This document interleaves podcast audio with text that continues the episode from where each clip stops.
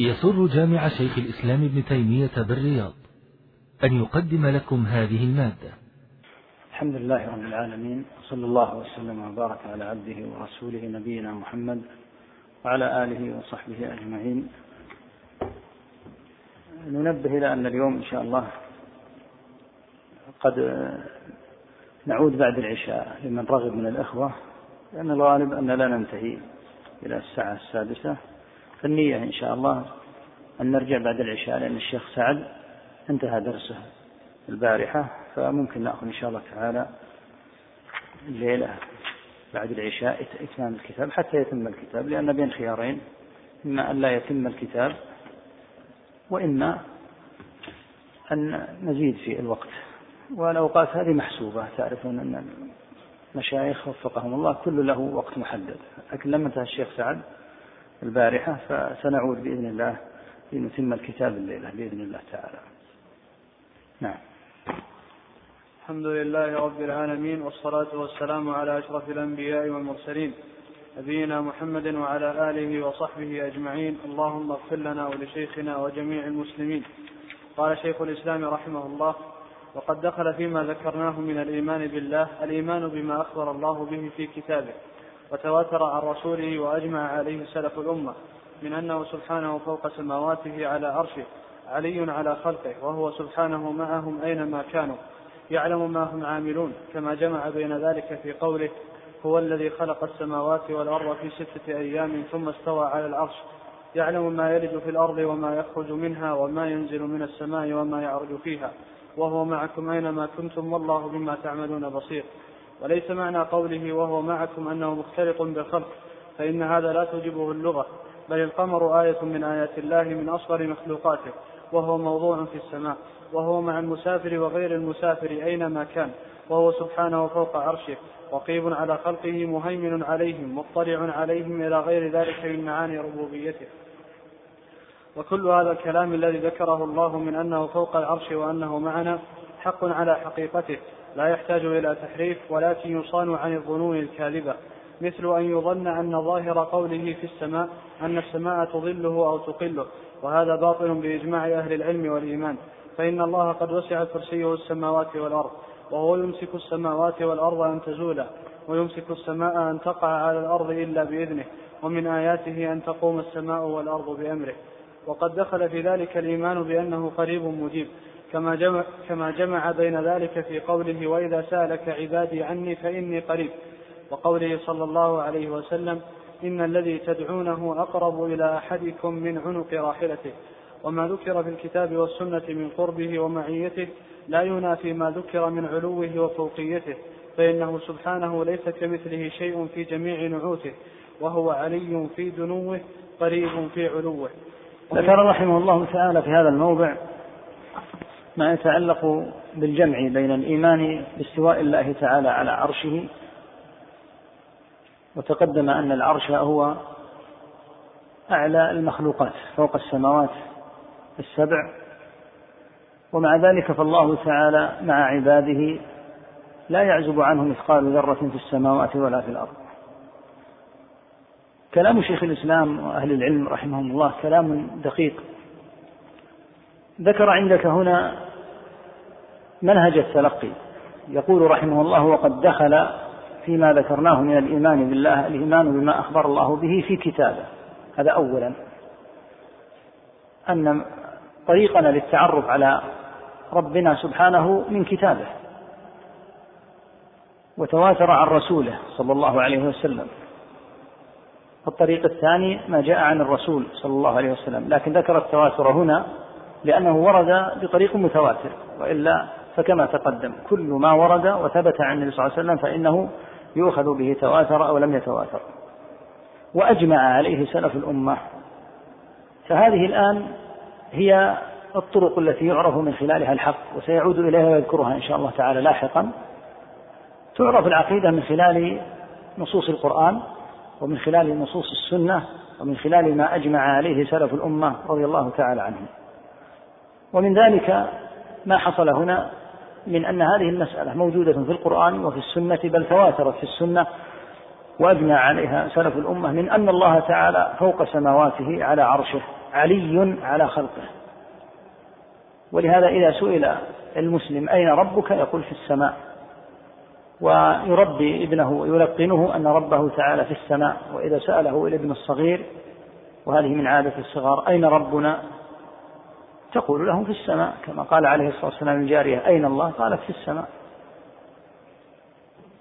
فهو سبحانه وتعالى فوق عرشه فوق سماواته على عرشه علي على خلقه عالي سبحانه وبحمده وهو سبحانه معهم أينما كانوا يعلم ما هم عاملون. كما جمع بين ذلك أي بين كونه على عرشه وبين كونه معهم في قوله هو الذي خلق السماوات والأرض في ستة أيام ثم استوى على العرش يعلم ما يلج في الأرض وما يخرج منها وما ينزل من السماء وما يعرج فيها وهو معكم أينما كنتم. فجمع الله تعالى بين كونه على عرشه وبين كونه معنا سبحانه. ثم نبه إلى أمر وهو أن قوله تعالى وهو معكم ليس معناه أنه مختلط بالعباد في الأرض.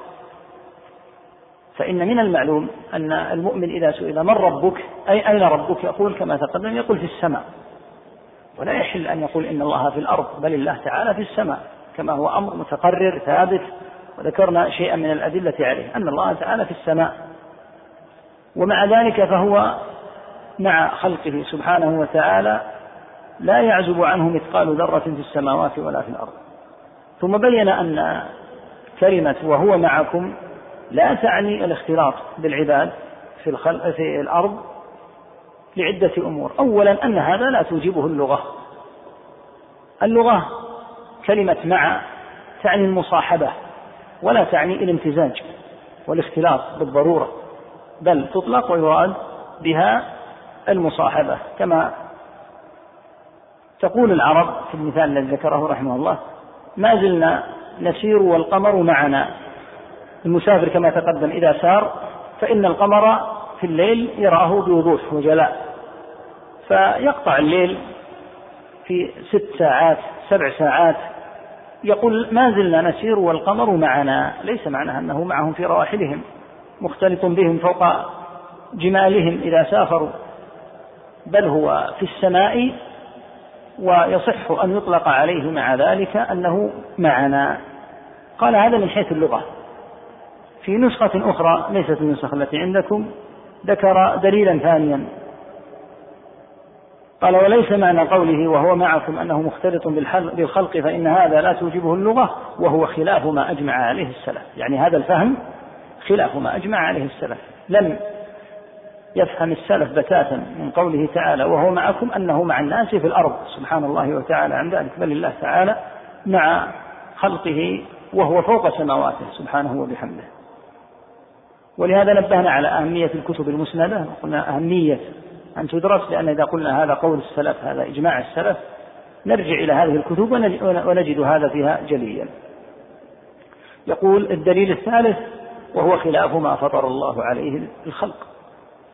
الذي فطر الله تعالى عليه الخلق أن ربهم سبحانه وتعالى فوقهم. ولهذا إذا نابت العباد حاجة فإنهم يرفعون أبصارهم إلى ربهم ويرفعون أكفهم إلى ربهم سبحانه وتعالى لأنهم قد فطروا فطرة على أن الله تعالى في السماء. وكان أبو المعالي الجويني وهو من شيوخ الأشاعرة المشاهير يقرر مقولة التعطيل يخطب بها ويقول ما حاصله أن الله تعالى ليس في السماء. فقال له أحد أصحابه دعنا من هذا الكلام التقريرات الكلامية والتقييدات وأجبنا عن هذه الضرورة التي نجدها في قلوبنا.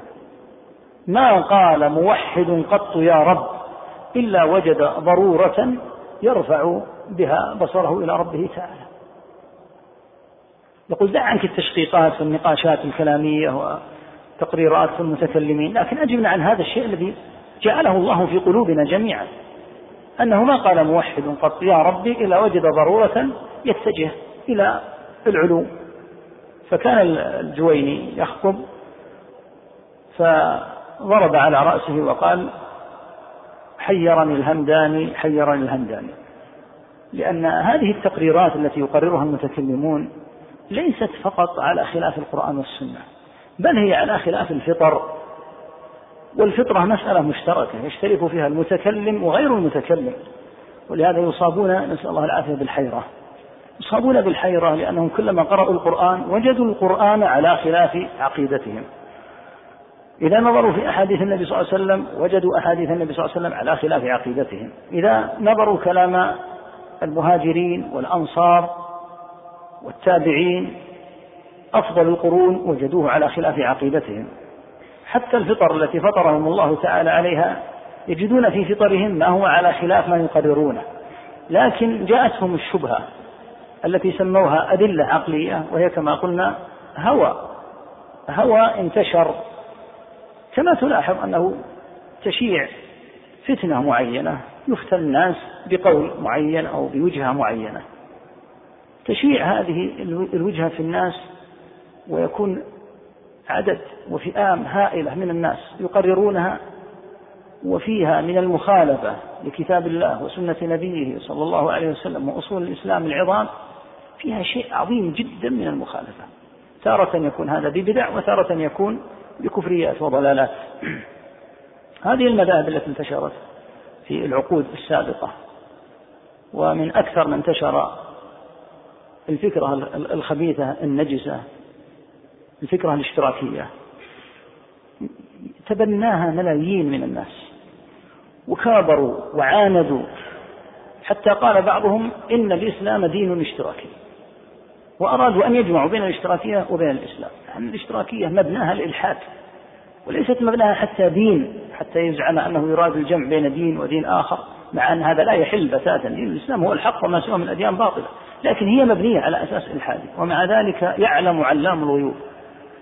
كم دخل في هذه الفكرة العفنة من الأعداد الهائلة الذين يشهدون أن لا إله إلا الله محمد رسول الله؟ مع أنها تناقض لا إله إلا الله مناقضة تامة. ثم هوت هذه الفكرة الخبيثة وتلتها الأفكار التي أتتنا من الغرب ومن أرذلها الفكرة الديمقراطية. الآن هذا الانتشار لها محاولة تسويقها لا يستغرب إذا كان على يد من هو مخالف للشرع. لكن العجب العجاب في من يريدون أن يجمعوا بين هذه الفكرة المعروفة والمؤسسة على أساس العلمانية من الأساس لا يمكن أن تتم إلا في جو علماني ويريدون أن يجمعوا بينه وبين الإسلام. ويشيع هذا في أعداد غفيرة ويقررون هذا ويستدلون بنصوص وبمواقف ويسمون أحكام من الإسلام من الإسلام أنها أحكام ديمقراطية. تريد أن تجمع بين الليل والنهار في موضع واحد وفي وقت واحد. تريد أن تجمع بين الشرق والغرب. فكرة عفنة ملحدة. من اطلع على أساساتها ومقولات أهلها يعلم أنها فكرة لا يمكن بتاتا أن تقوم إلا في جو علماني أهلها يقولون هذا. ومع ذلك يقولون الإسلام دين ديمقراطي. كما قالوا في السابق الإسلام دين اشتراكي. هذا في البلايا التي أتتنا من الشرق والغرب. الذي ضر الأمة ضررا بالغا وجعل أهل الكلام من المعتزلة وأضرابهم يقعون في هذه البلايا هو الفلسفة اليونانية بعد أن ترجمت.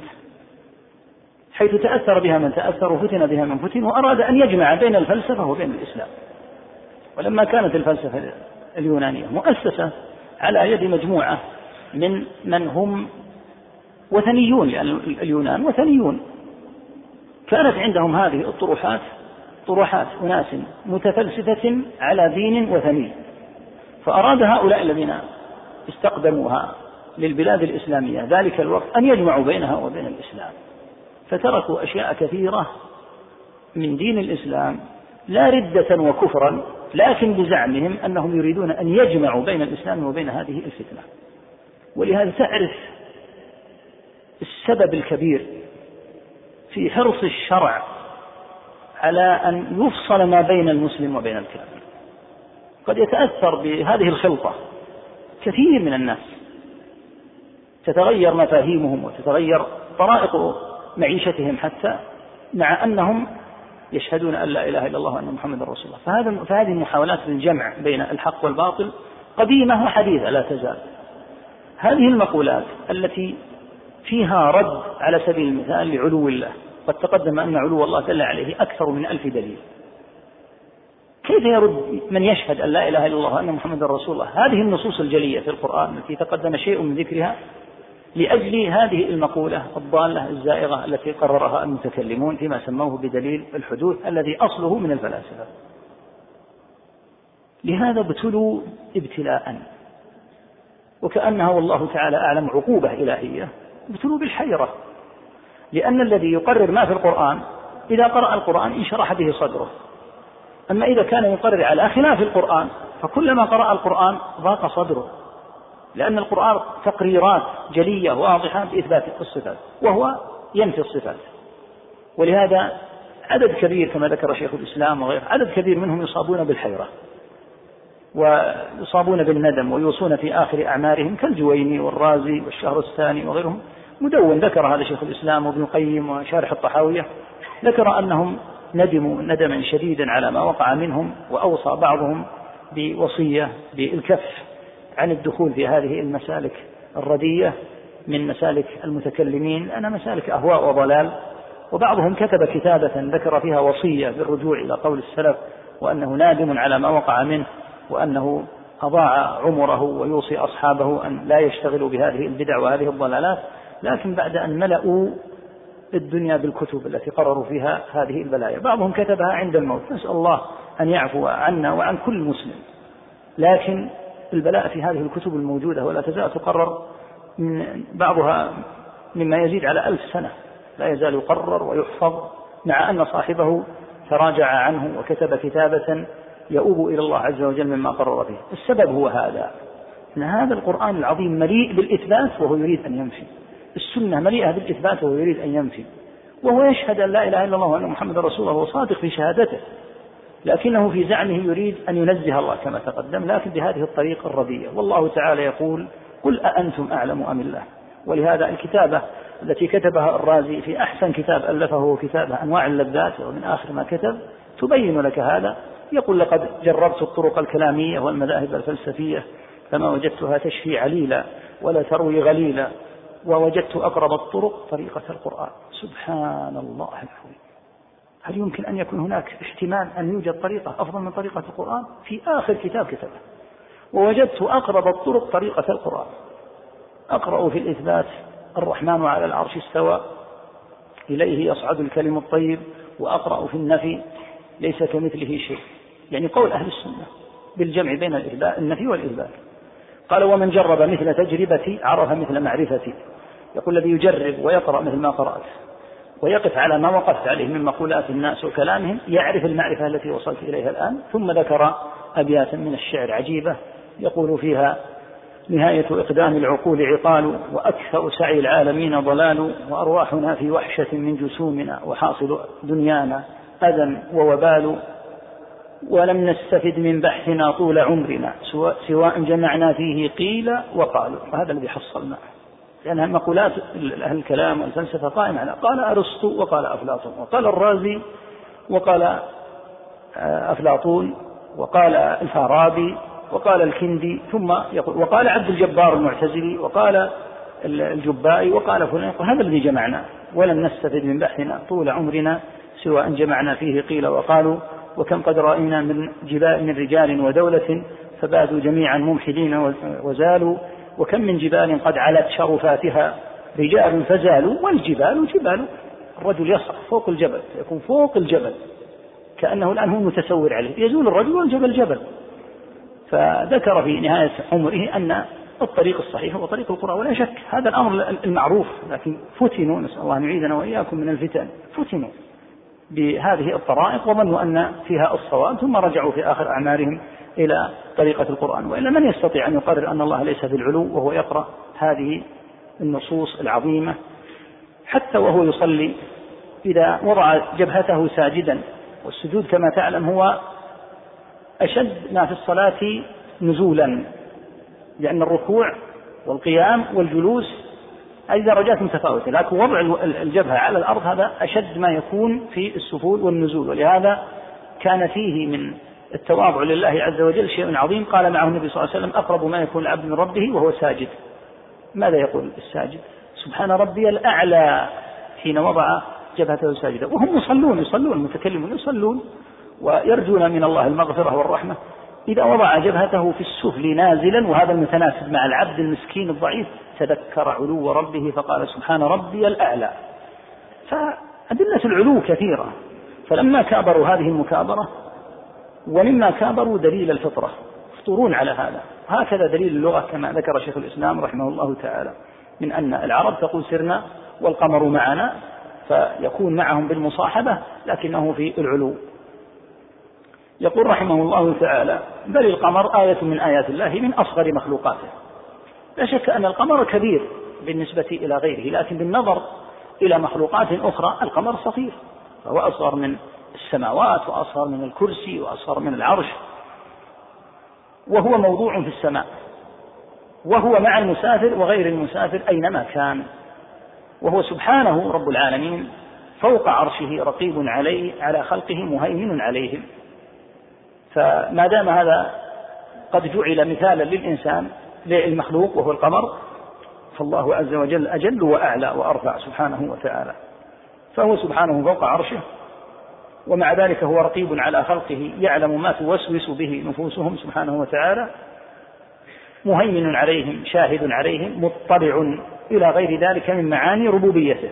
لأن معاني ربوبيته ماذا تقتضي؟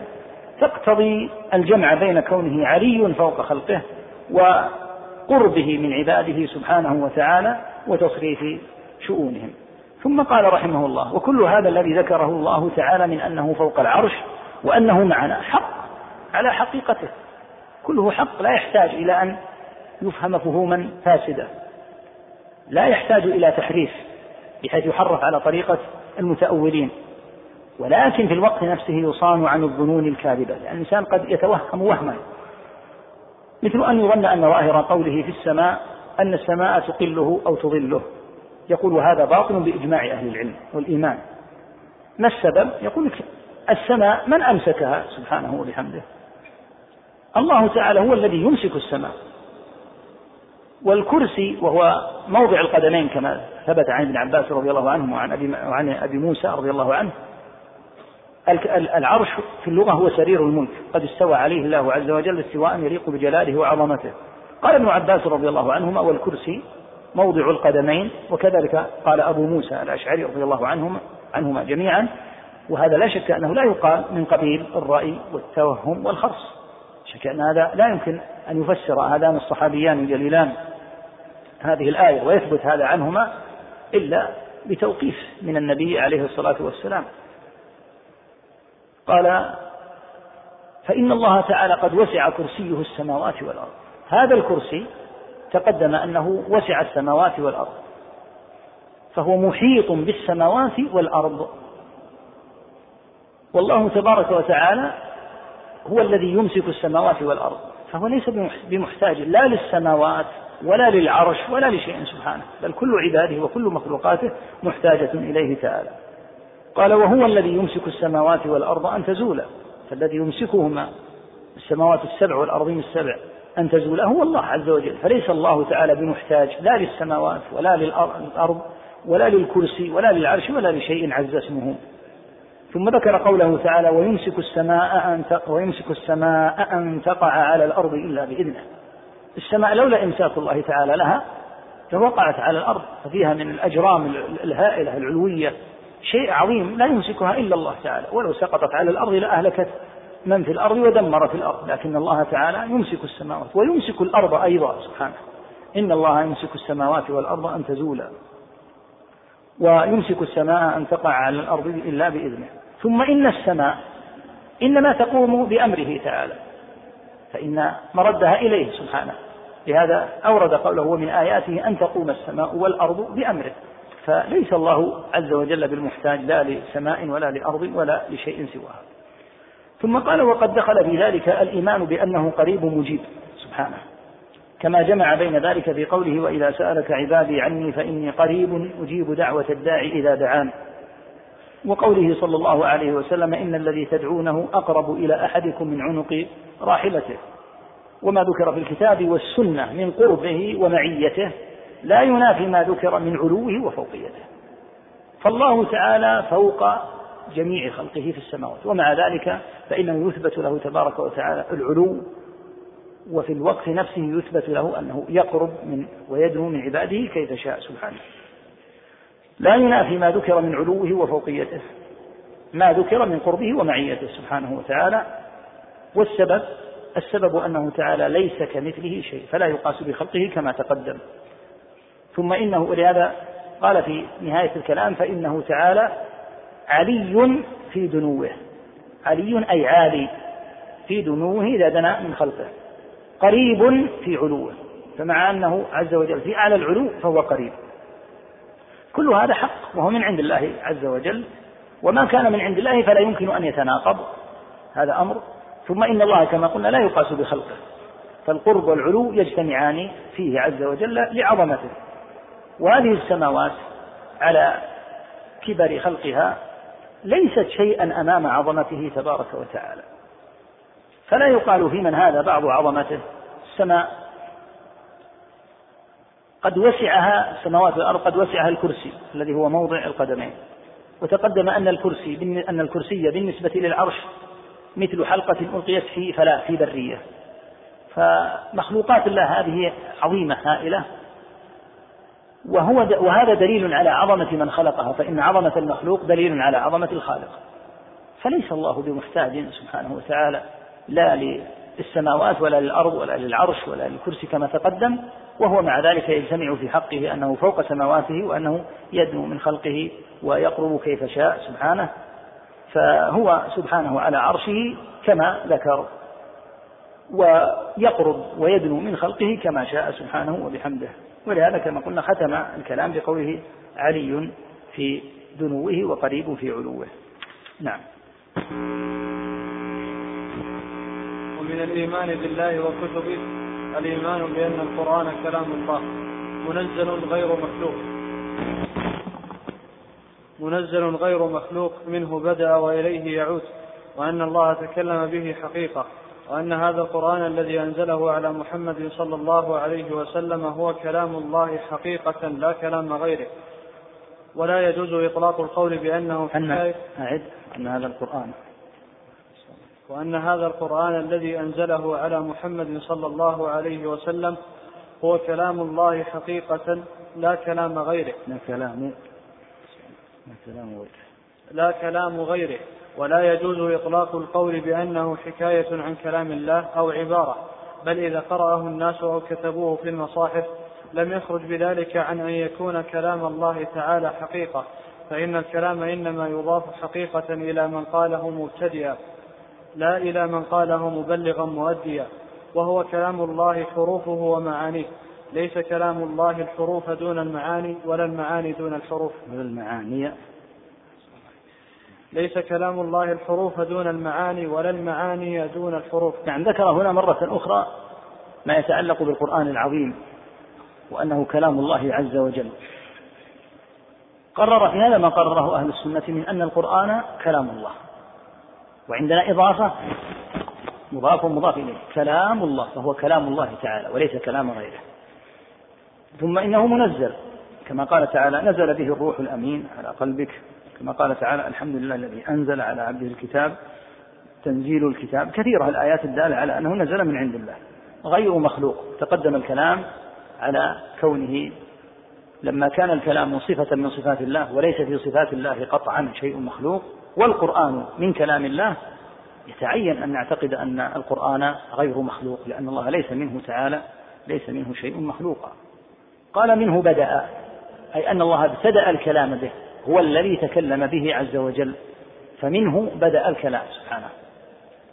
وإليه يعود. إليه يعود. جاء في الحديث أن القرآن في آخر الزمان يسرى عليه فلا يبقى فلا يبقى منه شيء في الصدور ولا في السطور. نسأل الله العافية والسلام. وهذا في آخر الزمان. لا يبقى شيء في السطور مكتوب. ولا يبقى شيء في الصدور محفوظ.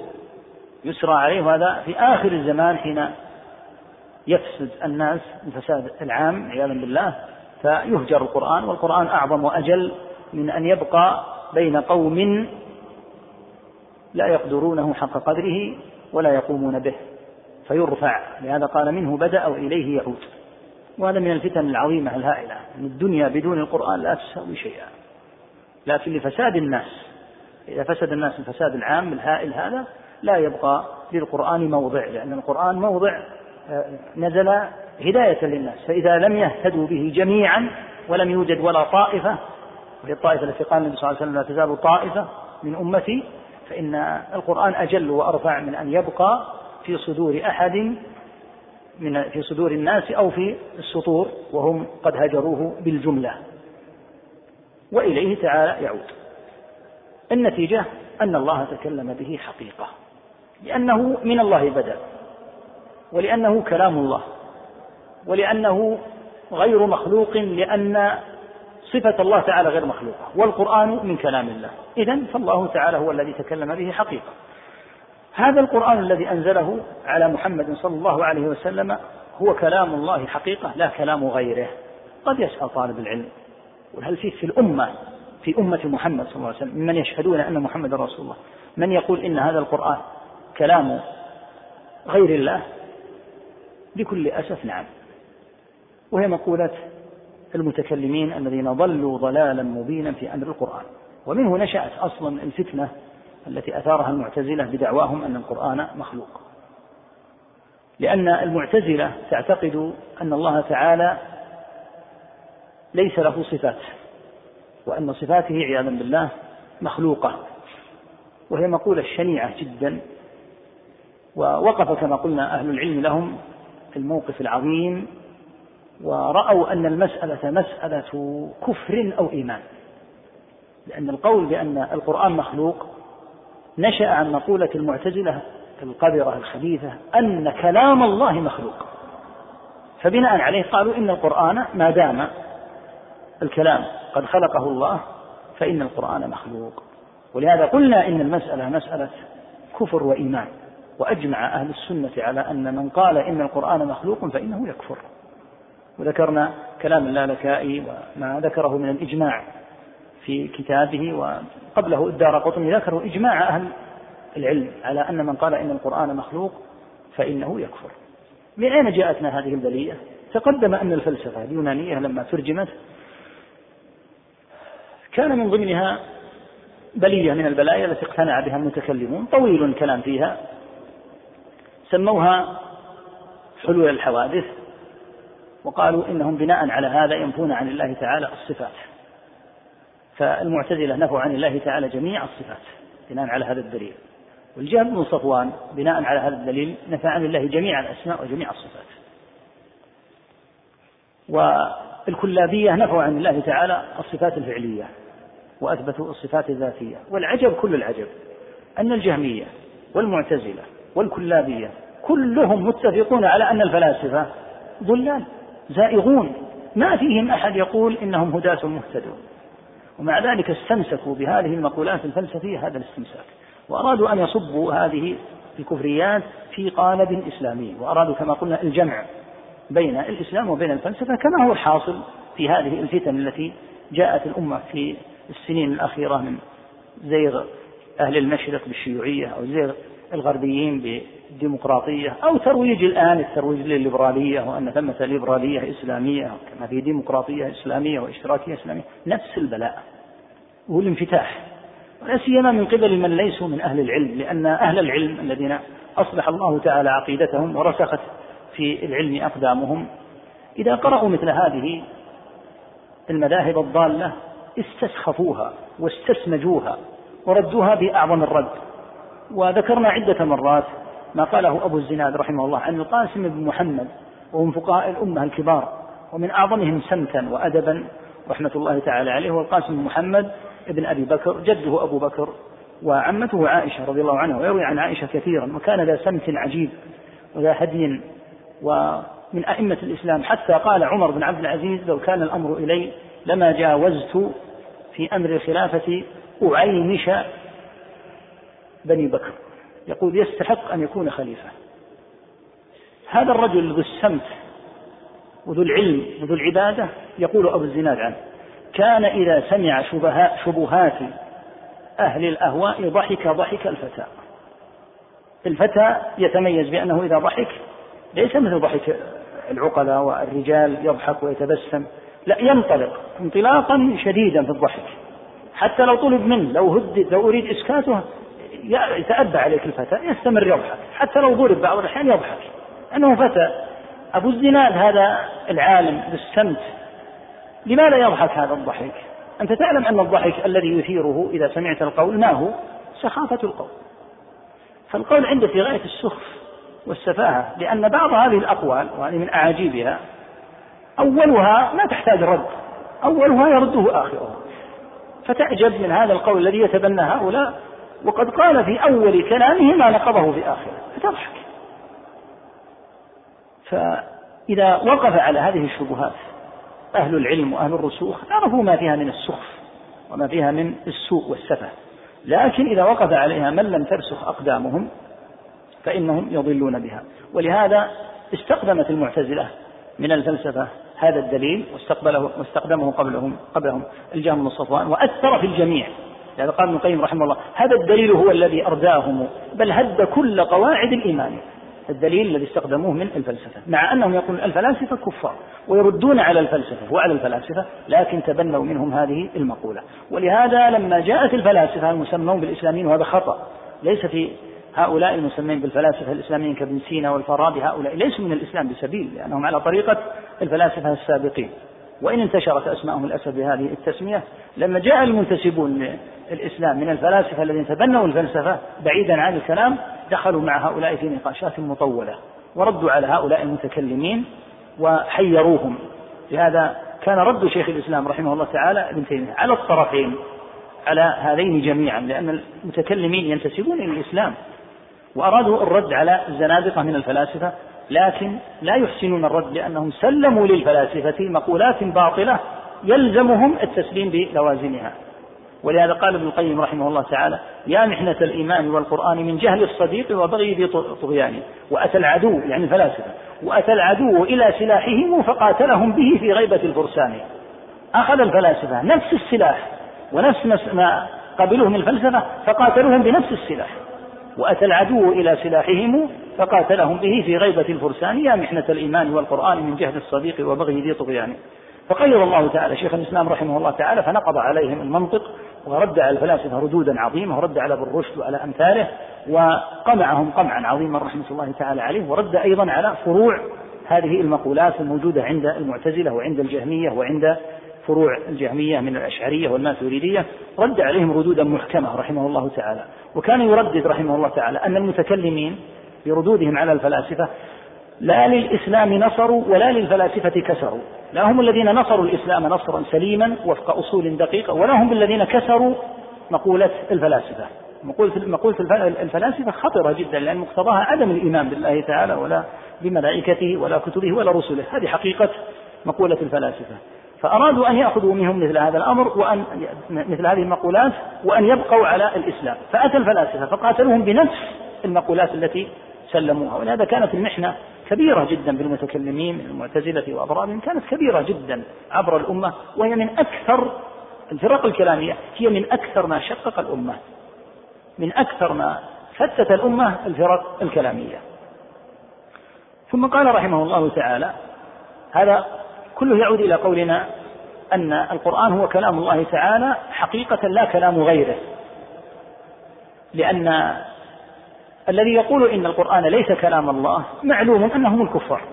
ولهذا قال الله تعالى في كلام الوليد بن المغيرة حين قال إن هذا إلا قول البشر. رد عليه تعالى سأصليه سقر وما أدراك ما سقر الآيات فالعجيب أنه وجد في المنتسبين للأمة من يقول القرآن الذي بين أيدينا هذا ليس كلام الله بل هو كلام رسول الله صلى الله عليه وسلم. كلمة عجيبة جدا أن يقولها أحد يشهد أن لا إله إلا الله وأن محمد رسول الله. قالوا المعتزلة قالت إن القرآن ليس كلام إن القرآن هو كلام الله لكن ليس صفة له بل خلق عياذا بالله كلاما سماه القرآن. فلا يكون في هذه الحالة وصفا لله تعالى. فيقولون إنه مخلوق بناء على هذا يقول إنه مخلوق. وإذا قالوا إنه كلام الله فإنهم يقولون إن الله تعالى خلق كلاما بمعنى أنه ليس صفة من صفات الله تعالى. ولهذا قال بعدها ولا يجوز إطلاق القول بأنه حكاية عن كلام الله أو عبارة. هذان القولان الرديان. الأول قول الكلابية. يقولون إن القرآن حكاية. والقول الثاني قول الأشعرية. يقولون إن القرآن عبارة. ما المراد بالحكاية؟ الشبهة أتت من عند ابن كلاب عبد الله بن سعيد بن القطان حيث قال إن القرآن معنى قائم بالله عز وجل وجبريل حكى المعنى القائم بالله. فالقرآن ألفاظ جبريل. حكى الذي في نفس الله. وبالتالي تكون هذه الأحرف ليست كلام الله نسأل الله العافية والسلامة. الأشعرية بعده قالوا القرآن لا يقال عنه إنه حكاية ولكن يقال إنه عبارة عبر عما في نفس الله. من الذي عبر؟ منهم من يقول الذي عبر جبريل ومنهم من يقول الذي عبر محمد صلى الله عليه وسلم. حاصل الكلام على القولين هذين أن القرآن الذي نقرأه ليس كلام الله وأن هذه الحروف وهذه الألفاظ ليست من عند الله. من عند من؟ من عند البشر. مقولة عظيمة جدا وهي واضحة البطلان لأن الله خص القرآن بأحكام يقررونها هم لأنفسهم. فعلى سبيل المثال القرآن لا يجوز أن يقرأه الجنب. القرآن لا يجوز أن يمس المصحف على القول الصحيح دون من قبل من أحدث حدثا أصغر أو أكبر. لما؟ لأنه كلام الله. هم يقررون هذا في كتب الفقه. ثم يقولون إن هذا القرآن ليس كلام الله الذي بين أيدينا الذي هو الحروف وإنما الحروف عبر بها جبريل أو محمد صلى الله عليه وسلم. قال أهل العلم من أهل السنة أرأيتم جريمة الوليد بن المغيرة؟ حين قال إن هذا إلا قول البشر ما فرقكم عنه؟ ألم يقل عدو الله؟ إن هذا القرآن جاء به بشر هو محمد أنتم الآن تقولون إن محمدا صلى الله عليه وسلم هو الذي جاءت من عنده الألفاظ. والمعنى عند الله فالألفاظ من محمد. لهذا قال عثمان بن سعيد وأمثاله من أهل العلم ما فرق قولكم عن قول عدو الله هذا؟ أدمتم تقولون نسأل الله العافية إن القرآن من عند محمد ألفاظه ولهذا يأتينا أن القرآن بلفظه ومعناه من عند الله تعالى ولا يجوز اعتقاد شيء سوى هذا. ومن اعتقد غير هذا فقد زاغ زيغا عظيما جدا. لا شك أن القرآن من عند الله بلفظه ومعناه. فربك تعالى هو الذي قال الحمد لله رب العالمين الرحمن الرحيم مالك يوم الدين حتى سورة الناس جبريل ما مهمته؟ جبريل سماه الله تعالى بالروح الأمين فهو أمين مستأمن على الوحي. نزل به الروح الأمين على قلبك لتكون من المنذرين. ما, مهم ما مهمة محمد بن عبد الله صلوات الله وسلامه عليه؟ إن عليك إلا البلاغ. فهل على الرسل إلا البلاغ المبين؟ ثم استدل أهل العلم عليهم بآية عظيمة مرتبطة بالأحكام. لأن ثمة مسائل مشتركة بين العقيدة وبين الفقه بين العقيدة وبين الأصول بين العقيدة وجملة من العلوم. قال تعالى وإن أحد من المشركين استجارك فأجره حتى يسمع كلام الله. معنى الآية أن الكافر المحارب إذا أرادنا أن نجيره فقال أنا من بلد محارب. وأنتم تقولون قد نزل عندكم كتاب من عند الله عز وجل. أنا أريد أن آتي إليكم وأسمع الدين وهذا الذي نزل على نبيكم من عندكم فإن قومي كفار. وأنا أعلم أن الله سينزل كتابا وسيرسل رسولا مما أجده في التوراة والإنجيل. اتركوني حتى آتي إليكم آمنا. فأسمع هذا الذي قلتم إنه نزل على نبيكم. فإن كان هو الذي أجده في التوراة والإنجيل آمنت وصرت معكم. لكني الآن بيني وبينكم حرب. أجيروني أمنوني. قال تعالى وإن أحد من المشركين استجارك فأجره حتى يسمع كلام الله. وهذا يدل على أن القرآن بلفظه ومعناه من عند الله لأنه إذا أتى إذا قالوا إن القرآن معنى قائم بالله عز وجل وهذه الحروف ليست كلام الله. الله تعالى أمر أن يؤتى بهذا المستجير حتى يصل إلى بلاد المسلمين ليسمع كلام الله يعني ليقرأ عليه القرآن. فإذا قرئ عليه القرآن وقيل هذا كلام الله تعالى فإما أن يسلم فيكون واحدا من المؤمنين ويدخل إلى حظيرة إلى حاضرة بلاد الإسلام وإما أن يأبى قال تعالى فأبلغه مأمنه إذا أبى أن يسلم فقد أعطيته الأمان رده إلى مأمنه وهو بلده الذي جاء منه. حتى يسمع كلام الله. يقول السلف ممن يسمع؟ أيسمع المعنى الذي تقولون في نفس الله؟ يسمع الكلام الذي يقرأ عليه.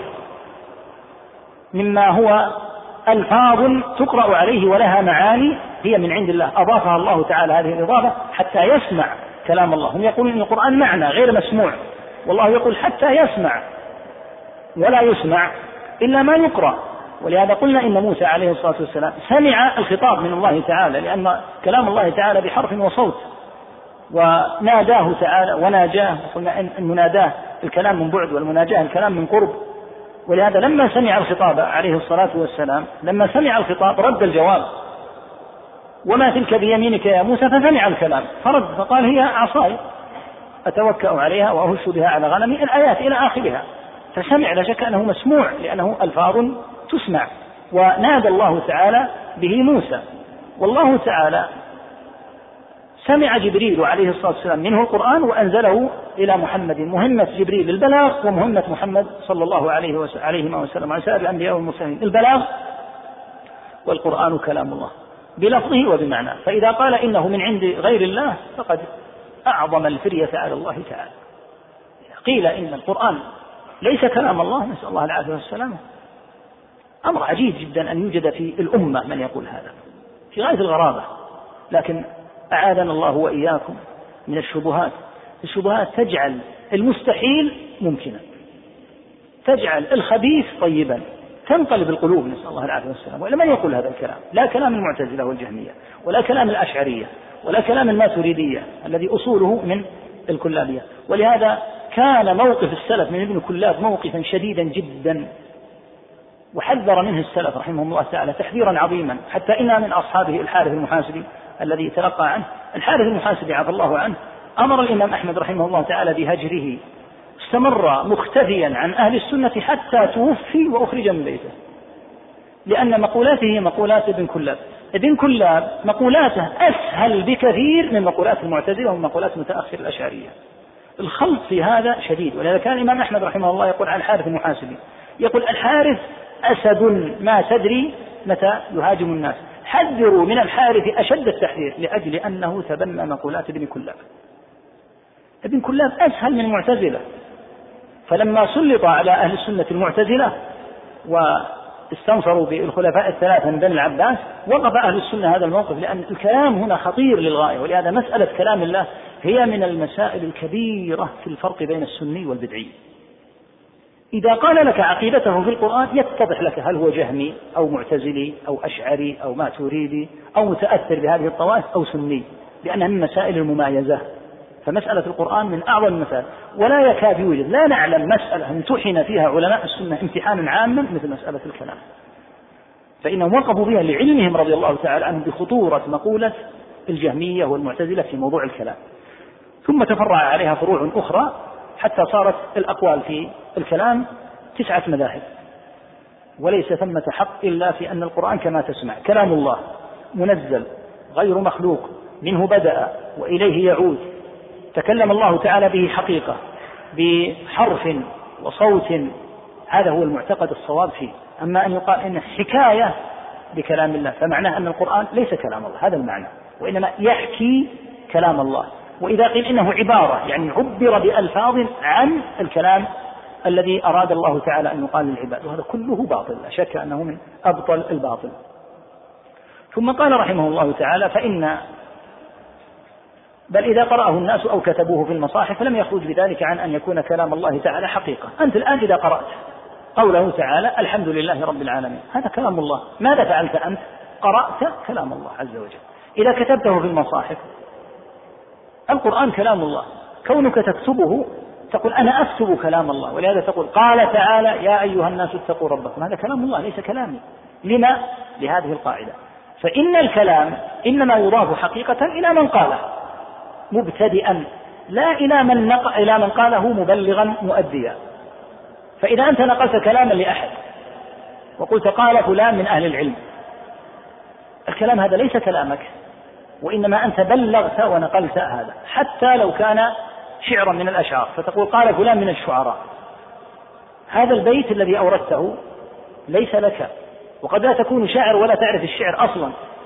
تقول هذا كلام الشاعر فلان. فقولك مثلا في كلام ابن القيم رحمه الله حين تقول ولقد تقلد كفرهم خمسون في عشر من العلماء في البلدان لو قال لك أحد ما شاء الله هذا البيت قوي. أنت تعرف الشعر مرة ليس هذا شعري؟ هذا؟ قاله ابن القيم. دائما الكلام يضاف إلى من قاله مبتدئا. أما من نقله قال قال فلان فكيف يكون كلامه نفسه؟ بل لو قال إنه كلامي لكان كاذبا. لو قلت إني أقول ولقد تقلد كفرهم خمسون في عشر من العلماء في البلدان يقول كنا هذا كلام ابن القيم قبلك بمئات السنين. كيف تقول إنه كلامك؟ فأنت الآن تقوله ناقلا عن ابن القيم. إذا الكلام يضاف إلى من؟ إلى من قاله مبتدئا. هو الذي قاله ابتداء هذا قلنا القرآن منه بدأ سبحانه. أما كون جبريل ينزل به فجبريل قال ما قال الله؟ محمد صلى الله عليه وسلم يبلغه للناس محمد قال ما أبلغه جبريل عن الله. أنت الآن تقرأ القرآن وتقول القرآن كلام الله عز وجل. الله تعالى قال كذا. فلا يضاف القرآن إليك أنت. إنما يضاف إلى من قاله مبتدئا. وهكذا كل كلام. كل كلام يضاف إلى من قاله مبتدئا لا إلى من قاله مبلغا مؤديا. وهو كلام الله. حروفه ومعانيه. المعنى من الله والحروف من الله سبحانه وتعالى. ولهذا كان لحروف القرآن مكانة. من قرأ حرفا من كتاب الله هذا نص صريح في أن القرآن حروف فله بكل حرف حسنة والحسنة بعشر أمثالها. لا لا أقول ألف لام ميم حرف لكن ألف حرف ولام حرف وميم حرف وهو حروف. تكلم الله تعالى بها وسمعها جبريل عليه الصلاة والسلام وبلغها نبي الله صلى الله عليه وسلم وبلغها النبي صلى الله عليه وسلم الأمة وأنت الآن تبلغها. فتقول قال الله وتعلم القرآن وتعلم معانيه يأتي من علمته فيعلم من بعده. كل هذا تبليغ عن كلام الله وليس كلامي ولا كلامك ولا كلام من قبلنا ولا كلام رسول الله صلى الله عليه وسلم ولا كلام جبريل بل هو كلام الله لأن القرآن الكلام يضاف إلى من قاله مبتدئا لا إلى من قاله مبلغا. هذا جلي واضح. ليس كلام الله الحروف دون المعاني ولا المعاني دون الحروف. لأن المعتزلة تقول إن القرآن حروف خلقت فسماها الله تعالى كلاما. الكلابية وورثتهم الأشعرية تقول إن القرآن الذي ينسب إلى الله هو المعنى دون الحروف فيقال القرآن كلام الله بلفظه ومعناه ومن قال سوى هذا فلا شك أنه قد زاغ وضل في مسألة القرآن. نعم. وقد دخل أيضا فيما ذكرناه من الإيمان به وبكتبه وبملائكته وبرسله. الإيمان بأن المؤمنين يرونه يوم القيامة عيانا بأبصارهم كما يرون الشمس صحوا ليس بها سحاب وكما يرون القمر ليلة البدر لا يضامون في رؤيته. لا يضامون. لا يضامون في رؤيته. نعم. يرونه سبحانه وهم في عرصات القيامة ثم يرونه بعد دخول الجنة كما يشاء الله تعالى. ذكر رحمه الله تعالى الرؤيا أيضا مرة أخرى. مسألة الرؤيا أيضا من المسائل العظام. وخص رحمه الله كما ترى خص بعض المسائل بأن رجع إليها وعاد إليها بعد أن تكلم إجمالا عاد وركز عليها مرة أخرى لعظم قدر هذه المسائل. مسألة القرآن ومسألة الرؤيا وبعض المسائل التي ذكرها. دخل فيما ذكرناه يعني من الإيمان بالله عز وجل الإيمان به وبكتبه وملائكته ورسله مما يدخل في هذا الإيمان الإيمان بأن المؤمنين يرونه يوم القيامة عيانا. عيانا أي معاينة بالعين بأعينهم بأبصارهم. كما يرون الشمس صحوا ليس دونها سحاب. وهذا كما قال عليه الصلاة والسلام بنفسه لما سألوه هل نرى ربنا؟ قال هل تضامون في رؤية الشمس صحوا ليس دونها سحاب؟ قالوا لا الشمس إذا كانت صحوا ليس ثمة سحاب فإنها ترى. هل تضامون في رؤية القمر؟ ليلة البدر. هل هل تضامون في رؤية القمر؟ ليس دونه سحاب؟ قالوا لا. قال فإنكم ترونه كذلك. يعني كما أنكم ترونها جلية واضحة لا تضامون كما قلنا بضم التاء وتخفيف الميم. لا تضامون أي لا يصيبكم ضيم وهو الظلم. أو بفتح التاء والميم المشددة. لا تضامون من الضم لا ينضم بعضكم إلى بعض لأن الذي ينضم إذا أردت أن ترى شيئا أن تري صاحبك شيئا تضمه إليك تقول تعال انظر إذا كان شيئا يعني صغير الحجم. أما القمر فلا يضام الناس في يرفعون أبصارهم لا يحتاجون أن يتضاموا ولا يصيبهم ضيم بأن يظلم بعضهم بعضا بأن يحول بينه وبين القمر. القمر ارفع رأسك وتراه قال فإنكم ترونه كذلك. هذا من ضمن أحاديث كثيرة جدا صحيحة عنه عليه الصلاة والسلام كما قلنا وذكرنا موضوع الرؤية وما صنف فيه في السابق. قال وكما يرون القمر ليلة البدر لا يضامون في رؤيته يرونه سبحانه وهم في عرصات القيامة. العرصة هي الموضع الواسع الذي ليس فيه بناء والمراد مواقف القيامة. والمراد مواقف القيامة. ثم يرون يرونه تعالى بعد دخول الجنة كما يشاء الله. أما رؤية المؤمنين لله عز وجل في الجنة فإنها محل إجماع عند أهل السنة كلهم. لا يوجد أحد بتاتا من أهل السنة يمكن أن يكون سنيا ويقول لا يرى الله عز وجل. هذا غير وارد. لكن رؤية الرب في عرصات القيامة. من أهل العلم من يقول إنه يراه المسلمون والمنافقون والكفار ثم يحتجب عن الكفار. ومنهم من يقول يراه المؤمنون في العرصات ويراه المنافقون لأنهم في الدنيا الظاهر منهم هو الإسلام فيبعثون في الآخرة كذلك ثم إنه يحتجب عن المنافقين فلا يراه إلا المؤمنون. ومنهم من يقول لا يراه إلا المؤمنون فقط. في العرصات وفي الجنة. أما المنافقون فهم كفار في حكم الله تعالى المنافقون النفاق الأكبر. هم كفار في حكم الله تعالى والله يقول كلا إنهم عن ربهم يومئذ لمحجوبون.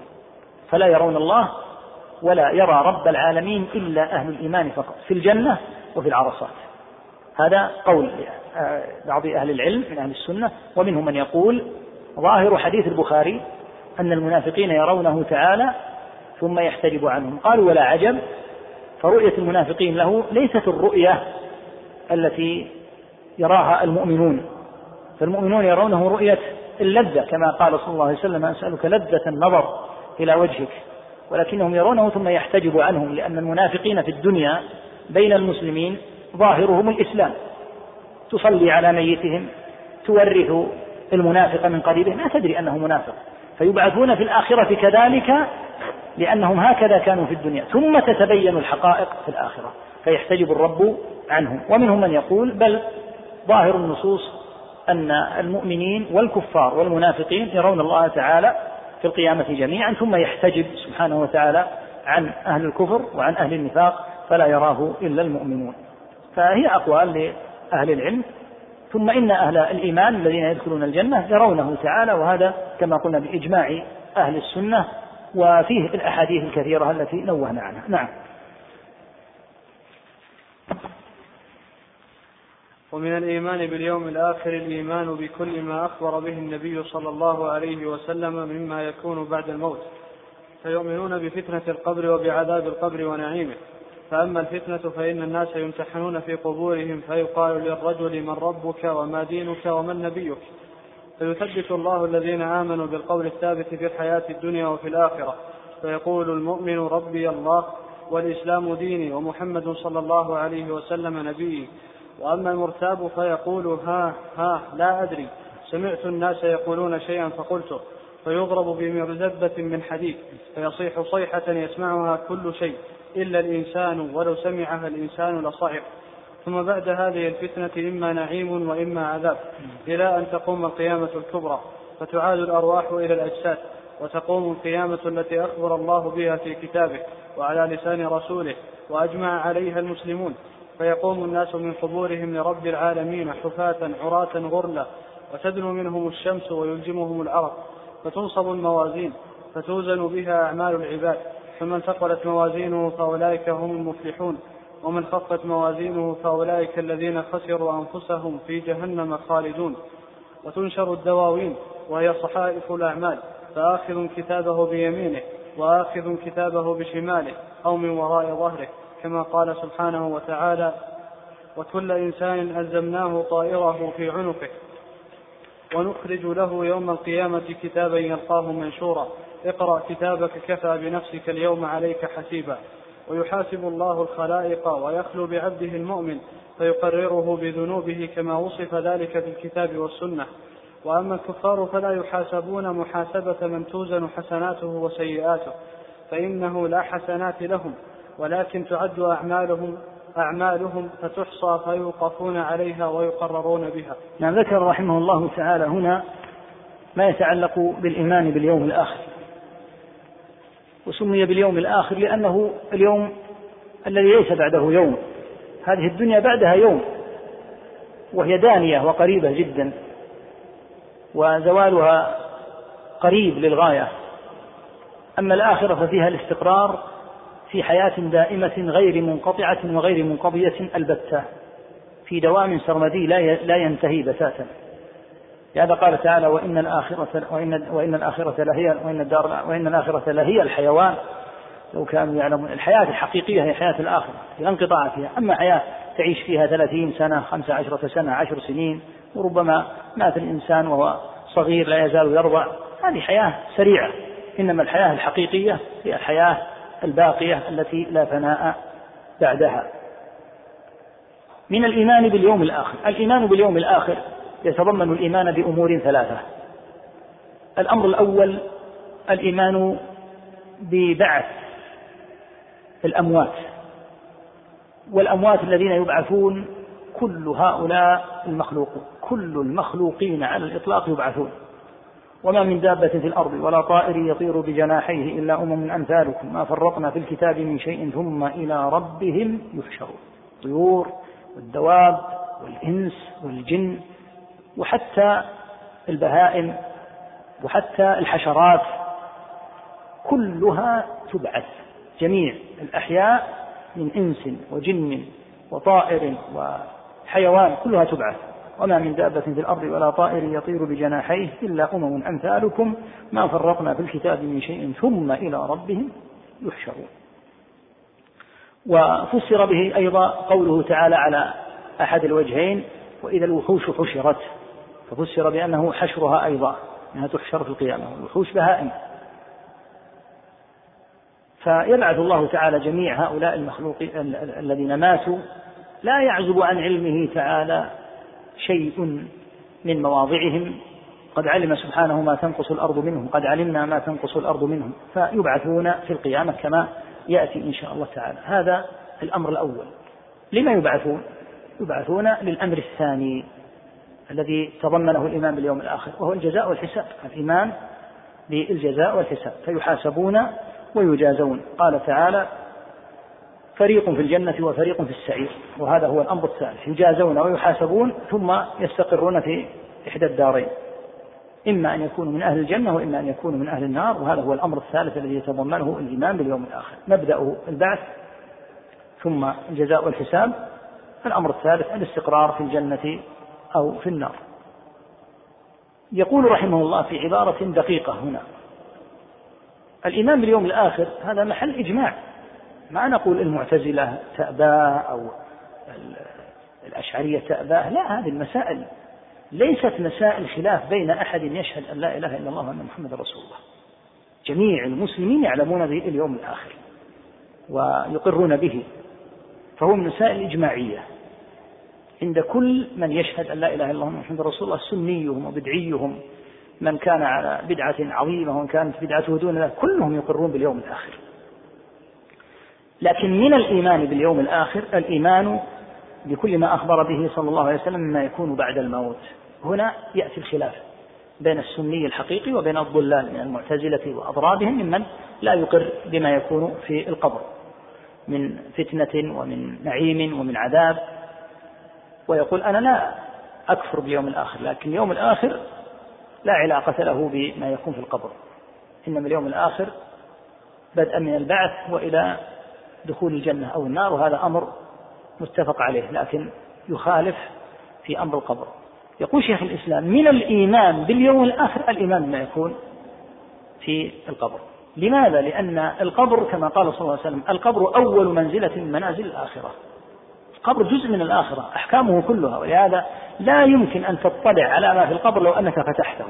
ونظرت إلى أكبر عدو عاد الإسلام فتحت عن قبره. لا ترى نارا ولا ترى عذابا لأنه له أحكام أخرى لا علاقة له بتاتا بالدنيا.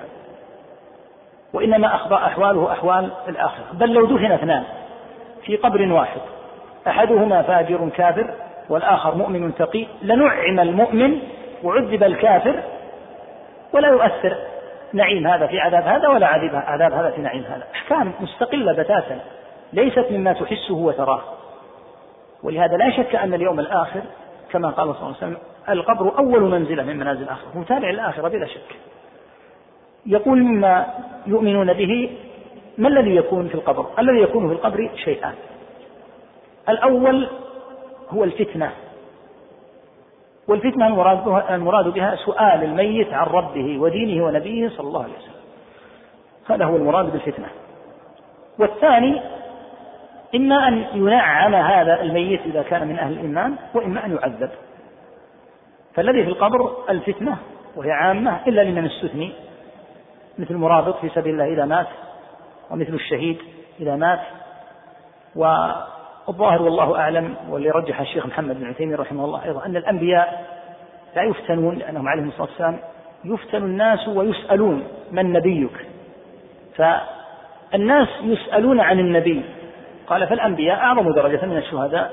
فالظاهر من النصوص أنهم لا يسألون لأن الناس يسألون عنهم وهم في درجة أعظم وأرفع من الشهداء ومن المرابطين. والشهيد والمرابط لا لا يمتحن وكما قال عليه الصلاة والسلام في في المرابط وأمن الفتان يأمن فتان القبر. غير المكلفين هل يمتحنون؟ ذكر أيضا رحمه الله تعالى أن غير أن غير المكلفين لا يمتحنون لأنهم لم يوجه لهم الخطاب في الدنيا. فمن يموت صغيرا ومن يكون فاقد العقل يقول ظاهر النصوص أيضا أنهم لا يمتحنون لأنه لم يجري عليهم القلم أصلا بالكتابة. والأمر إلى الله عز وجل سبحانه وبحمده لكن ما جاء في النصوص استثناء مثل المرابط والشهيد فهؤلاء يأمنون الفتان والأنبياء أعظم درجة وأجل من المرابطين ومن الشهداء. بقي الكلام في أمر غير المكلفين فيرجح رحمه الله تعالى أنهم أيضا لا يسألون لأنه ليس لهم أعمال يسألون عنها. يقول فأما الفتنة فإن الناس يفتنون في قبورهم فيقال للرجل الحديث المعروف حديث البراء بن عازب وغيره في أن العبد يسأل في قبره عن ثلاث مسائل من ربك ما دينك من نبيك. فأما الموفق الناجي فإنه يقول ربي الله وديني الإسلام ونبي محمد صلى الله عليه وسلم. في بعض الروايات أن الملك يسأل هذا الرجل إذا قال نبي محمد يقول له فما علمك؟ فيقول قرأت كتاب الله فآمنت به وصدقت. هذا له مكانة ومنزلة هذا الأثر. حديث قراءة القرآن نفعت هذا العبد وكانت من أسباب ثباته. فإنه إذا قال نبي محمد صلى الله عليه وسلم قال ما علمك؟ من أين علمت أنه نبيك؟ فيقول قرأت كتاب الله الذي أنزله إلينا وأخبرنا فيه أنه رسول محمد رسول الله وما محمد إلا رسول فآمنت به فآمنت به وصدقت وهذا يدل أخوة على شرف قراءة القرآن وعلى أنها من أسباب الثبات في القبر لمن قرأها عاملا بهذا الكتاب العظيم. أما المرتاب المتشكك نسأل الله العافية والكافر فإنه نسأل الله العافية والسلام يقول هذه العبارة ها ها وهي عبارة تدل على التردد وعدم المعرفة. سم لا أدري سمعت الناس يقولون قولا فقلته. هذا عياذا بالله مباشرة يبدأ في عذابه. يضرب بمرزبة وهي مطرقة نسأل الله العافية والسلامة من حديد. وليست كمطارق الدنيا فيها من الهول والشدة ما لا يحيط به إلا الله لهذا يسيح في الأرض من شدة هذه الضربة نسأل الله العافية. لهذا يصيح ويبدأ عذابه وألمه نسأل الله العافية ويستمر عذابه وما يجده في قبره على شدته وفظاعته أخف مما سيناله في النار نسأل الله العافية والسلامة ونعوذ بالله من حال المعذبين. يقول شيخ الإسلام هنا فيصيح صيحة يسمعها كل شيء إلا الإنسان ولو سمعها الإنسان الإنسان لصعق نبه الشيخ محمد بن عثيمين لأن لفظ الحديث اللي في البخاري هكذا فيصيح صيحة يسمعها من يليه غير الثقلين. هذا اللفظ في البخاري. أما قوله صلى الله عليه وسلم لو سمعه لصائق فهذا ورد في حديث الجنازة. أن الجنازة إذا كانت غير صالحة نعوذ بالله وحملت على أكتاف الرجال تقول يا ويلها أين يذهبون بها؟ نسأل الله العافية والسلامة. وهي قبل دخول القبر.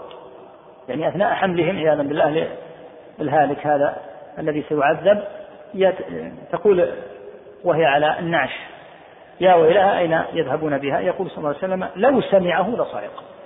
لكن هل المعذب هل هل المعذبون يصيحون؟ لا شك في قبورهم، لا شك أنهم يصيحون أعظم الصياح، ولهذا جاء عنه عليه الصلاة والسلام أنه سمع صوتا مرة فقال عليه الصلاة والسلام: يهود تعذب في قبورها، نسأل الله العافية والسلام، سمع صوتهم. وأخبر عليه الصلاة والسلام مرة حادت به بغلته فسأل عن قبور كان عندها فأخبر أنها قبور قال هذه قبور أناس من المسلمين أو من المشركين فأخبر أنهم أناس من أهل الشرك. فحادت به بغلته من سماعها لصيحة المعذب. نسأل الله العافية والسلامة. فيعذبون عذابا هائلا شديدا. نسأل الله العافية والسلامة. المؤمنون الذين على التوحيد كما أن منهم من يدخل النار ويعذب في النار ثم يخرج بإذن الله إلى الجنة كما سيأتي عند الكلام على الشفاعة. فإن منهم من يعذب في قبره نسأل الله العافية. وذكر النبي صلى الله عليه وسلم أصنافا من المعذبين في قبورهم من المؤمنين. منهم نسأل الله العافية النمام. النمام الذي ينقل الكلام هذا يعذب في قبره. ومنهم من لا يستنزه من بوله لا يكترث بتطاير رشاش البول على جسمه وعلى ثوبه. صلاة لأن صلاته في هذه الحالة تكون صلاة من لم يحقق شرطها وهو التطهر في البقعة الثوب والبدن. لا بد من الطهارة نزهها ما يصيب رشاش البول. هذا لا يكترث أخبر صلى الله عليه وسلم بعذاب هذه. ممن يعذبون نسأل الله العافية الزنا والزواني. يجعلون في مثل التنور حفرة نسأل الله العافية في الأرض. قال صلى الله عليه وسلم أعلاه ضيق وأسفله واسع. فيه نعوذ بالله من الفضائح. فيه رجال ونساء عراه. كما تعروا في الدنيا واجترأوا على هذه الفاحشة العظيمة يكونون هكذا. وإذا هم وإذا هم يأتيهم لهب أسفل منهم الحديث البخاري. وإذا هم يأتيهم لهب أسفل منهم فإذا أتاهم ذلك اللهب ضوضوا نسأل الله العافية. ضجوا وصاحوا ثم ارتفعوا حتى كادوا أن يخرجوا ثم نسأل الله العافية يهبطون. ثم يأتيهم اللهب ثانية نسأل الله العافية. ومن الذين يعذبون الذي لا يقوم بالقرآن حق قيامه. رأى عليه الصلاة والسلام رجلا يضرب على رأسه بحجر فيشدخ رأسه فيتدهده يتدحرج الحجر فيعود إليه الضارب وإذا برأسه قد التأم ثانية فيضربه على رأسه مرة أخرى. نعوذ بالله فيشدخه وهكذا. قال قال الملكان للنبي صلى الله عليه وسلم يفعل به هكذا إلى يوم القيامة. ما يدل على أن بعض عذاب القبر يستمر إلى القيامة. نعوذ بالله نسأل الله العفو والعافية. هذا أيها الإخوة نعوذ بالله أن ينالنا وأن ينالكم. قال رجل علمه الله القرآن فنام عنه بالليل ولم يعمل فيه بالنهار. هذا نسأل الله العافية. طالب علم نعوذ بالله. طالب علم لكن ما قام بالقرآن كما ينبغي. ما عمل به. نام عنه في الليل ولم يعمل فيه بالنهار. ويدل على أن العلم كما أنه من أعظم أسباب دخول الجنة فإنه قد يكون من أعظم أسباب دخول النار والعذاب. إنه إذا لم يقم به صاحبه كما ينبغي فإنه يعذب. عذابه نعوذ بالله هذا كما تقدم يفعل به هكذا إلى يوم القيامة. يعني يدل على أنه يستمر عذابه. نسأل الله العافية والسلام. هذا من المسلمين قطعا. أنه ليس من الكفار. الكفار عذابهم أهول. ولا يقال في الكافر أنه يأكل الربا. الكافر كفره قد غطى على كل ذنب. ولهذا في الرواية الأخرى لهذا الحديث حديث سمرة رضي الله عنه في البخاري أنه قال هو الرجل ينام عن الصلاة المكتوبة ويرفض القرآن نسأل الله العافية والسلامة. ما يدل على أن الصلاة المذكورة الصلاة المكتوبة. كالذين ينامون عن الفجر طلبة علم نسأل الله العافية أو ينام عن العصر طالب علم. أين القرآن؟ أين أثره؟ لم يعمل فيه بالليل آه، نام عنه بالليل ولم يعمل فيه بالنهار نسأل الله العافية والسلامة. ومن المعذبين أيضا المرابي رآه عليه الصلاة والسلام كيف يعذب. ومن المعذبين وهذا الذي يخشى على كثير الآن ممن يشيعون هذه الإشاعات عبر الشبكة وحتى الإعلاميين وأمثالهم يخشى عليهم هذا الحديث جدا. يكذب الكذبة تبلغ الآفاق. الكذب كله قبيح لكن الكذب الذي يبلغ الآفاق وينتشر وسائل انتشاره الآن كبيرة جدا والذين ابتلوا بالكذب من خلال هذه الشبكة ينتشر ينتشر الكذب مباشرة. إذا كانت الكذبة في بلد ما هي إلا ما نقول ساعات دقائق وإذا بها في مصر وفي العراق وفي بلاد المغرب وفي بلاد المشرق وعند العرب وعند العجم تنتشر بسرعة وإذا بها كذبة. هذه الكذبة شأنها شديد جدا. أخبر صلى الله عليه وسلم أنه يشرشر شدقه إلى قفاه. الشدق هو جانب الفم ومنخره إلى قفاه وعينه إلى قفاه. نسأل الله العافية. ثم يذهب إلى الجهة الأخرى فيشرشرها أيضا فيعود وقد التأم القسم. نسأل الله العافية هذا. فيعود عليه مرة أخرى. قال يفعل به هكذا إلى يوم القيامة. أيضا هذا الصنف يستمر عذابه إلى يوم القيامة. نسأل الله العفو والعافية. أمور الآخرة والقبور أمورها عظيمة جدا وهي من أعظم ما يرقق القلوب.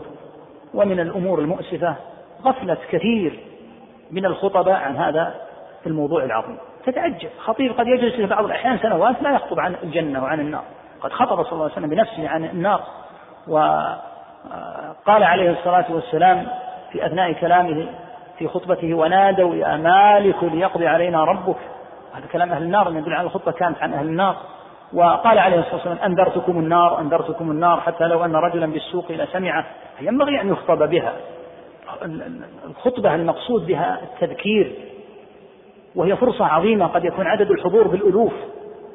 منهم من عنده معصية منهم من عنده غفلة منهم من قد ينام عن الصلاة منهم قد يقع في ربا منهم قد يقع في زنا. فهي فرصة الخطيب الكبيرة. كلهم يستمعون إليك. فينبغي تحريك قلوب هؤلاء لأن المؤمن قريب. وذكر فذكر إن نفعت الذكرى ولهذا يقرأ بسبح بالغاشية في الجمعة لأن فيهما التذكير. فذكر إن نفعت الذكرى سيذكر من يخشى. والله تعالى يقول وذكر فإن الذكرى تنفع المؤمنين. فلا تضاع الخطب خطب الجمعة لا تضاع هي فرصة محدودة في السنة نحو من أكثر من خمسين خطبة في السنة. انظر أثرها العظيم لو أنها قام بها طالب علم كما ينبغي. هذا يعود تائبا. هذا القاطع لرحمه يصل. العاق لوالديه يبر والديه. المرابي الذي يقع في زنا الذي يقع في تقصير في الواجبات. يعودون كلهم تائب. يعود على الأقل نسبة كبيرة منهم تتوب لأنه يسمع قوارع القرآن والسنة وكلام السلف فيعود على نفسه. فرصة عظيمة. أما إذا قلبت قلبا إلى أخبار وإلى كلام وإلى قصص تنفع الناس فتضيع الفائدة منها. ولهذا تجد الفرق الكبير جدا بين خطبة طالب العلم وبين غيره. طالب العلم إذا خطب وأدى ما ينبغي في شأن الخطبة تجد أثرها عليك شديدا جدا وتجد أثر ذلك حتى لو سألت بعض الصغار قلت ماذا خطب الخطيب فيه اليوم؟ يقول خطب في كذا وكذا. أثرها كبير جدا. ولهذا الخطب ينبغي أن تعزز بالنصوص.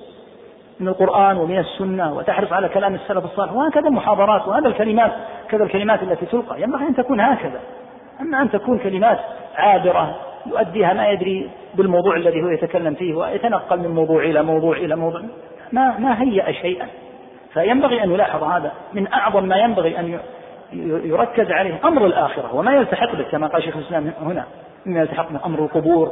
ولهذا لاحظ أهل الفسق وأهل الفجور والليبراليين وأمثال يعني ينتقدون الدعاة إلى الله والمصلحين إذا تكلموا في القبر. لأن يعني القبور أثرها كبير جدا ومؤثرة للغاية.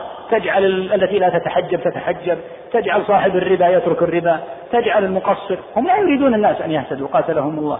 يريد الناس أن يضيعوا وأن يزيغوا وألا تكون مؤثرة. هذه خطبة الجمعة. ولهذا خطب الجمعة لو أنها عمل كما ينبغي وكما أمر الله عز وجل لا شك أنها تؤثر تأثيرا كبيرا جدا. هناك عدة موضوعات الناس بحاجة إليها ومما يحتاج إليه أمر تذكيرهم بالآخرة ومواقفها وما فيها. يمكن أن تتحدث عن القبر وأحواله في خطبة. يمكن أن تتحدث عن الميزان وحده والموقف والحال وماذا سيكون حال الموزون وما الذي يوزن في خطبة. الصراط كما سيأتي الصراط وحده يصلح خطبة.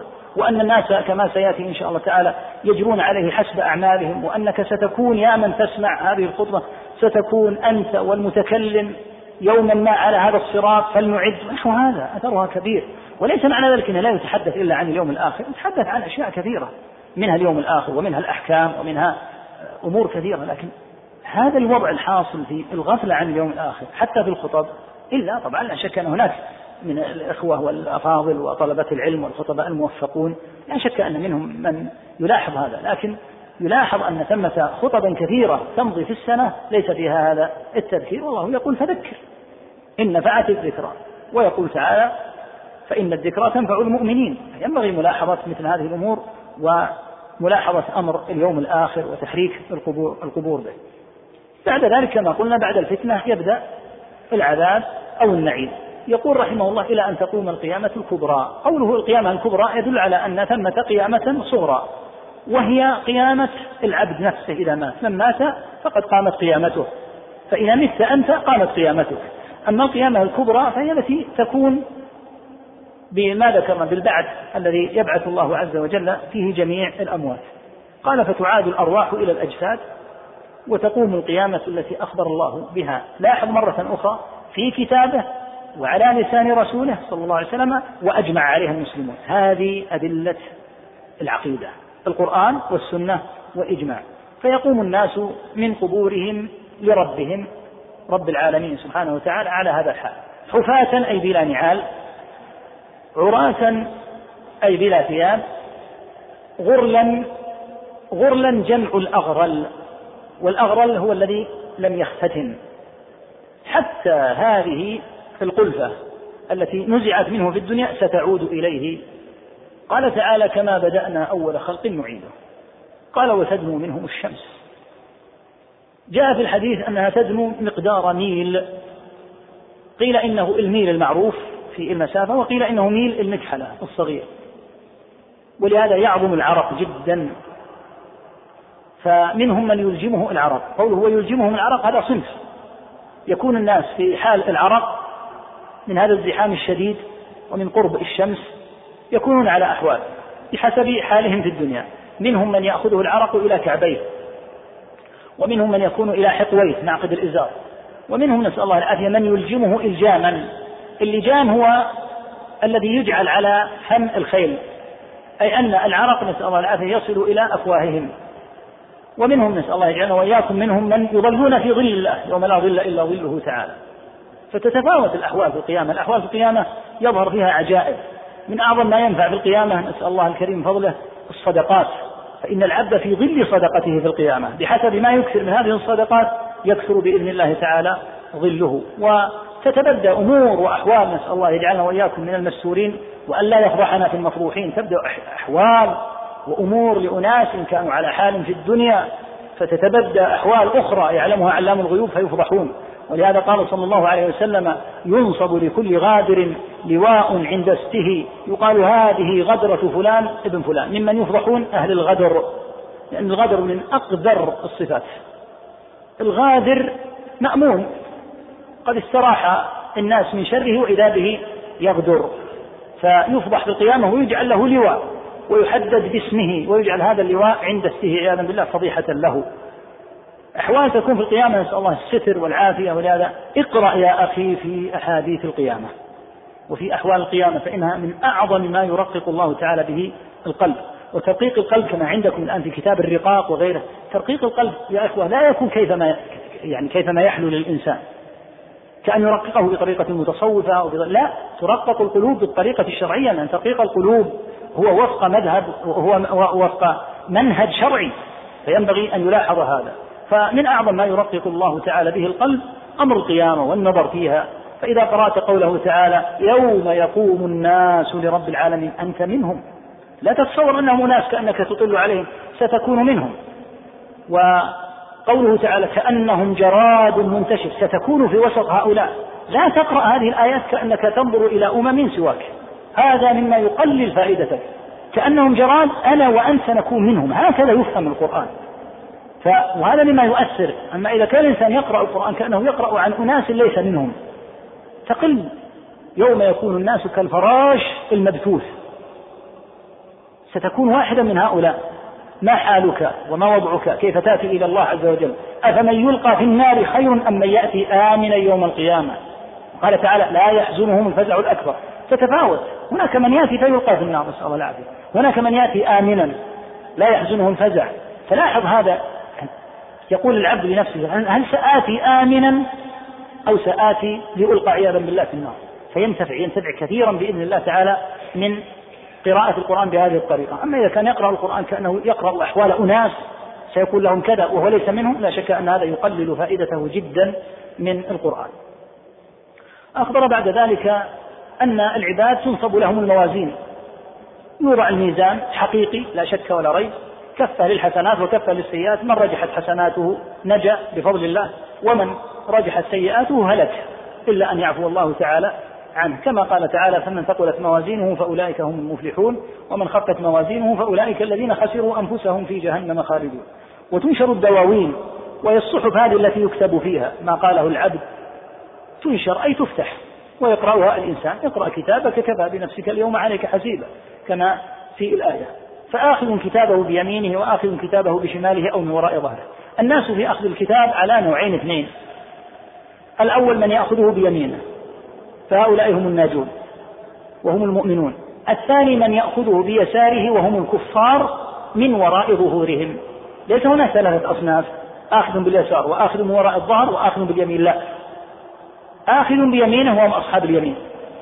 وآخذ بشماله من وراء ظهره نسأل الله العافية والسلام.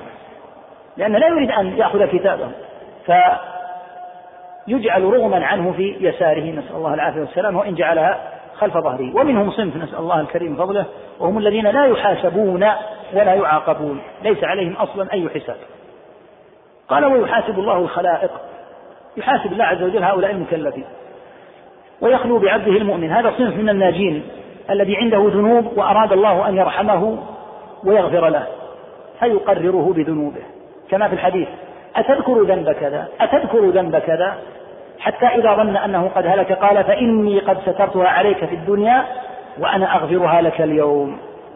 أكمل تعالى كرمه عليه بالستر في الدنيا وبالغفران في الآخرة. نسأل الله الكريم فضله. يقول أما الكفار فلا يحاسبون محاسبة من توزن حسناته وسيئاته فإنه لا حسنات. ليس لهم حسنات الكفار. من أهل العلم من قال إن أعمال الكفار توزن وهو قول لبعض أهل العلم واستدلوا عليه أيضا ومنهم من قال إنها لا توزن. واستدلوا بأنها لا توزن بقوله تعالى فلا نقيم لهم يوم القيامة وزنا لكن يتفق الجميع على أنهم يقررون بأعمالهم ولو ترى إذ وقفوا على ربهم قال أليس هذا بالحق؟ قالوا بلى وربنا قال فذوقوا العذاب فيقررون بأعمالهم وتحصى عليهم وأنهم عملوا كذا وكذا ثم نسأل الله العافية يصار بهم إلى النار. نقف إن شاء الله هنا وبإذن الله عز وجل كما قلنا في أول الدرس سنحتاج أن نرجع بعد العشاء لمن أراد من الإخوة إكمال الكتاب. سنرجع لعله يتيسر أيضا يعني قراءة الأسئلة بإذن الله تعالى ونتم الكتاب بإذن الله اليوم مع الأسئلة بحول الله تعالى. والله أعلم وصلى الله وسلم على نبينا محمد وآله وصحبه.